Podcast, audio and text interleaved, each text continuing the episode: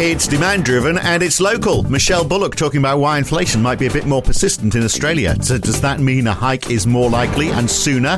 And more than one, maybe? Meanwhile, more evidence of a US slowdown and rising inflation expectations. Not a good combination. And the UK Budget Office has revised its GDP forecast, but the growth next year is mostly coming from government consumption. Also, not a good picture. And today's PMIs for Europe, and it's Thanksgiving as well. It's Thursday, the 23rd of November 2023. It's the morning call from NAB. Good morning. Well, the US dollar is high again. It's up 0.3% on the DXY, close to 0.7% up at one stage. It's uh, 0.8% up on the Japanese yen, with a 0.2% fall in the euro, 0.4% lower for the pound, and a quarter percent down for the Aussie dollar. 10 year Treasury yields pushed higher, up two basis points to 4.41%. UK 10 year gilts are up five basis points, but in Germany and France, the direction is down, albeit only one basis point. And Aussie 10 years yesterday were at 4.44%, about eight basis points higher than that on futures this morning. And uh, US equities are higher, 0.4% for the S&P, half percent for the Dow and the Nasdaq. In Europe, the Euro Stoxx 50 closed up half percent. The FTSE 100 was down 0.2% though. And oil down today. It's been pretty volatile this week. Right now, 1.2% lower for WTI and 0.9% down for Brent. It was actually 2.5% lower not so long ago. It's at 81.70 a barrel now. And no market reaction to the emerging news that four border crossings have been closed between the US and Canada after a vehicle exploded on a bridge on the US side at Niagara Falls. Whether that amounts to anything significant too early to tell. So it's JBWere, Sally Auld joining me uh, today, and Michelle Bullock sounding very bullish last night at the Australian Business Economist dinner. Uh, uh, were you there, by the way? I was watching from home. Oh, right. Okay, cool. And, and you had a nice meal to go with it, just to replicate the whole experience, did you? That's right. So uh, she was there saying inflation is becoming a bit of a homegrown problem. Too much demand, not enough supply. Uh, and we're seeing that in the broad-based rises that we're seeing in, in prices. So does that mean that is that a signal that actually they're going to have to move sooner with interest rates? Is that how that's being read? Um, well, I think it was hawkish, definitely. Like I, I was sort of trying to sit there and say, you know, if you were completely objective around all of this and you didn't really know much about Australia or the RBA or, or anything else, if you just read the first half of her speech and and you know what was in there uh, on on the sort of homegrown nature of inflation and and the fact that there are plenty of indicators that demand is uh, stronger than than supply, and the economy is still out of whack a little bit. Um, you would be thinking there was probably at least one, if not two more rate rises coming down the pipe. Yeah. So I think um, you know, but the market hasn't really hasn't really moved too much. Um, but she was pretty clear about saying, look, this is a domestic problem. This is not to do with global um, issues or supply chain issues. It's really to do with homegrown inflation. And as you said, um, you know, one of the issues is just that um, basically there are there's you know a few evidence points um, that that tell us it's a broad based issue. So she she put up a chart showing that effectively at least two thirds of the the overall CPI basket is running at an inflation rate greater than 3%. So her, her point was basically it's very broad based. It's not just a couple of things, it's everywhere. Um, mm. She said it's been driven by services inflation, which, you know, all else equal is is a reflection of the fact that aggregate demand is is running in excess of aggregate supply. So that still needs to be sorted out.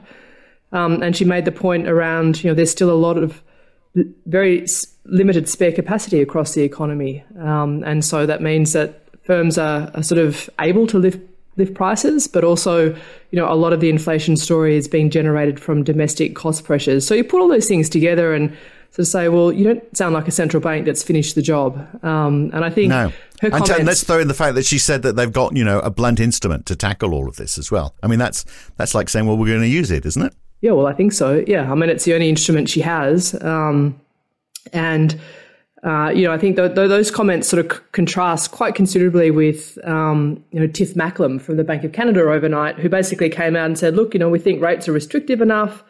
Um, and we're at the point now where um, we don't think that excess demand in the economy is making it easier for firms to lift prices. That That's all sort of behind us. So I think that's telling you that, you know, Bank of Canada seems pretty happy where they are. Um, but for, for the RBA, um, seems like they're still tackling a problem um, which is you know, yet to be dealt with. And I think this really just all comes back to taking a step back and, and not getting too head up about are they going to go in December or is it February or March, but just sort of saying, you know, do we think with a cash rate of 4.35%, that's enough um, to generate restrictive policy to get the inflation problem under control? And this might not be the most sophisticated way to think about it, but if we look at where the policy rate is in the UK, in Canada, New Zealand, the US, so what you would call peer economies with Australia, it's yeah, they're all clustered around five, five and a half percent.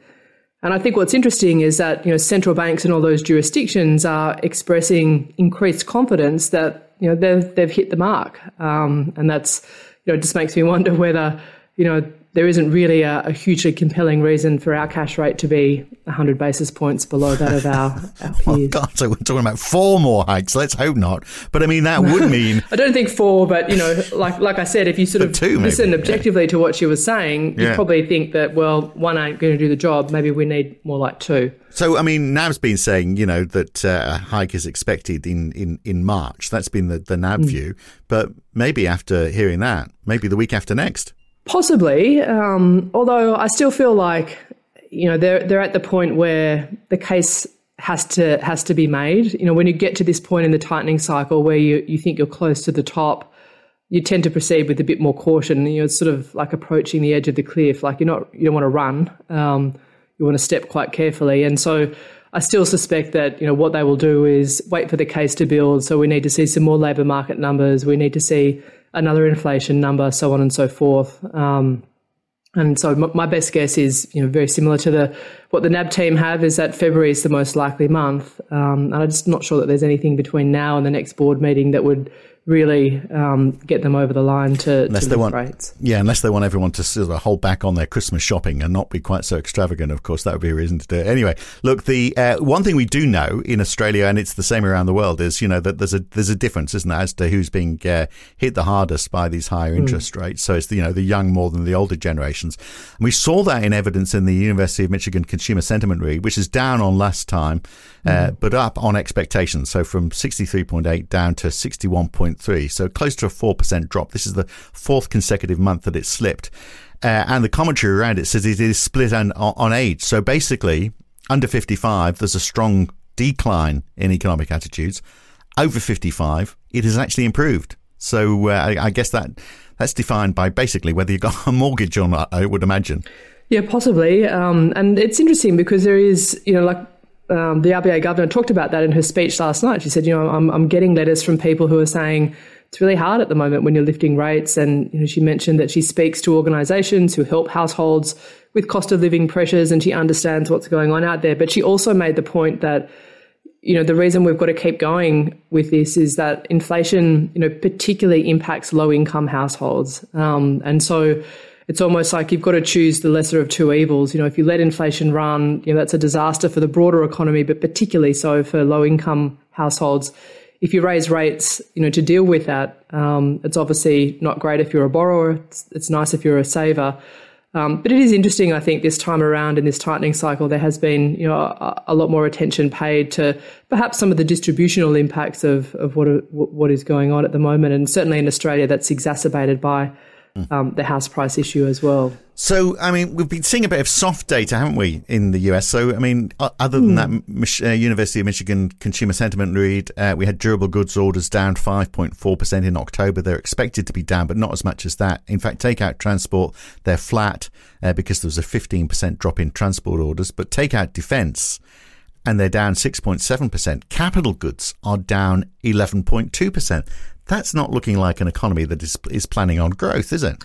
No, no, they, were a weak set of numbers um, for durables in, in October. Um, but I, I, do think they do bounce around um, a bit month to month. And as you mentioned, yeah, there are some lumpy things in there. So, you know, once you start cutting out defense or aeroplanes, then um, the numbers aren't so aren't so drastic. But, you know, you look at a chart of durable goods and they've had a really nice recovery through um, the last couple of years, and looks like they're just starting to crest out um, a little bit. So it's possible that you know that series could probably be peaking out for for the cycle.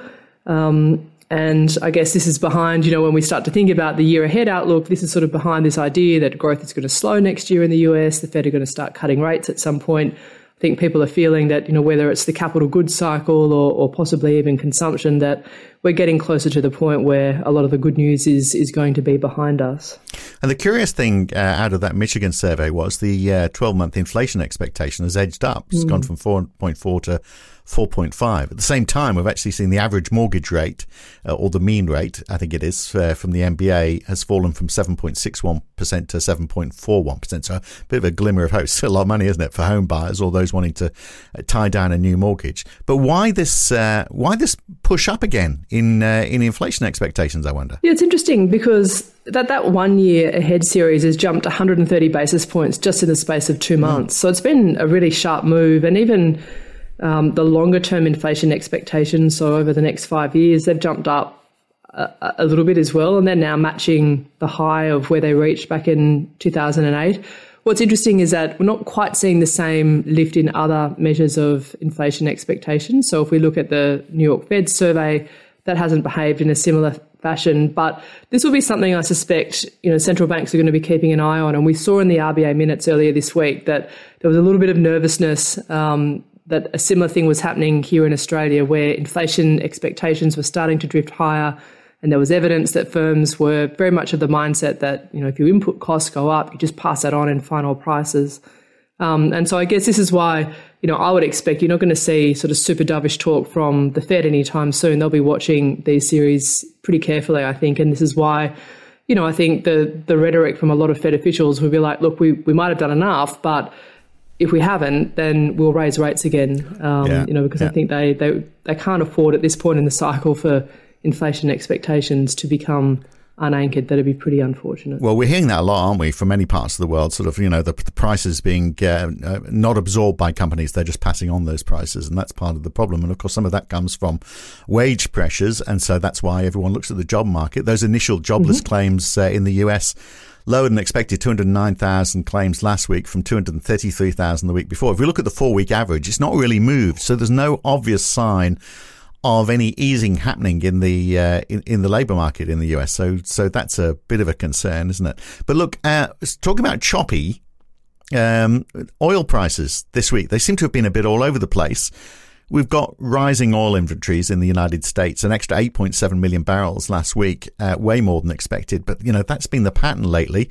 It, and of course, this is just ahead of OPEC Plus at the weekend, uh, with, uh, you know, softening demand, rising inventories, and prices, you know, starting to well, you know, being choppy, but you know, we've seen them falling quite a bit as well this week. I mean, we're going to see deeper cuts, aren't we, from OPEC? You would think, and it's interesting because you know, overnight there was a headline basically saying that the meeting's been pushed back four days, and and people are saying this is basically because you know the the top producers can't really agree on what to do with with production cuts. Um, so no meeting on the weekend, but instead, I think uh, early early next week.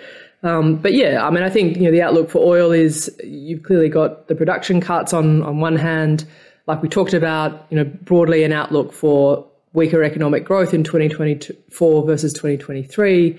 Um, you know, rising inventories. We know that China built oil in- inventories significantly through the course of this year. So you'd argue that you know perhaps they're not going to buy as much oil as as perhaps they have through through um, this year.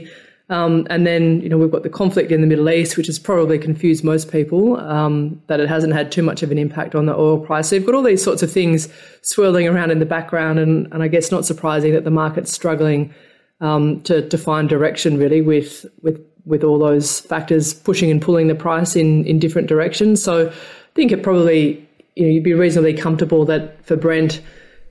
You know, we're going to find good support in the high 70s, and it's really just a question of, you know, whether we settle, I think, in, you know, low 80s or, or something a little bit higher right. from here. The uh, UK Chancellor gave his autumn statement as well today, which is a, a, basically a mini budget, not a great deal of interest there. There was, in effect, a 2% tax cut. It's actually for national insurance, which is a bit like a Medicare payment, but the uh, the more you earn, the less you mm. pay. So actually, the smaller the cut. So actually, it's a uh, it, it's quite a good way of giving a bit more money to people on lower incomes, I guess, except the very low income people don't get anything from it, but you know, middle income benefits from it. But that's uh, that's an aside. What is interesting is the Office for Budget Responsibility uh, gave revised forecast. They reckon CPI in Q4 is going to be 4.8 percent. Um, rather optimistically back in uh, March, I think they'd said 2.9%. What? Uh, and GDP growth is going to be 0.6% this year rather than a 0.2% contraction that they'd forecast back in March. So it just shows that their forecasts back in March were pretty hopeless. So maybe we shouldn't pay too much attention to what they're saying next year. But what is interesting about next year, they say 0.7% growth in GDP with a 5.6% fall in fixed investment by business and a lot of the growth is going to come from a 4% increase in government consumption. Uh, now, the combination of all of that, which is not good news, really, all of that pushed UK yields a bit higher today. Yeah, no, that's not uh, your, your, summary of, I guess, the growth outlook probably doesn't suggest we've got a, an overly strong or dynamic economy um, in the UK at the moment, especially that weakness in capital investment. Um, and so, if you're thinking about you know what what matters to the standard of living over time in the UK and you know how we're going to get growth onto a more sustainable footing. Um, you know, a lot of that comes down to productivity growth, and you're not going to get much of that if if the business sector is is not investing. And so, I guess it's a bit of a, a chicken and an egg story. And you know, the the government and then the chancellor are sort of trying that classic supply side story, saying, look, you know, we, we want to cut taxes and and give people an incentive to get out there and you know do business. Um, we'll have to wait and see what happens. But you know, all up, they're they're not overly inspiring growth numbers for for this year or for next year. So, just sort of feels like you know the UK is going to be one of those economies that probably doesn't do as badly as it's done this year, but um, it's hard to get excited about a you know super optimistic outlook for the UK. Bumbling along is is what it's going to do, isn't it? Uh, European confidence is bad, but not as bad as it was or as bad as it expected to be. Uh, it struck a reading of minus 16.9, which is worse than in July and August.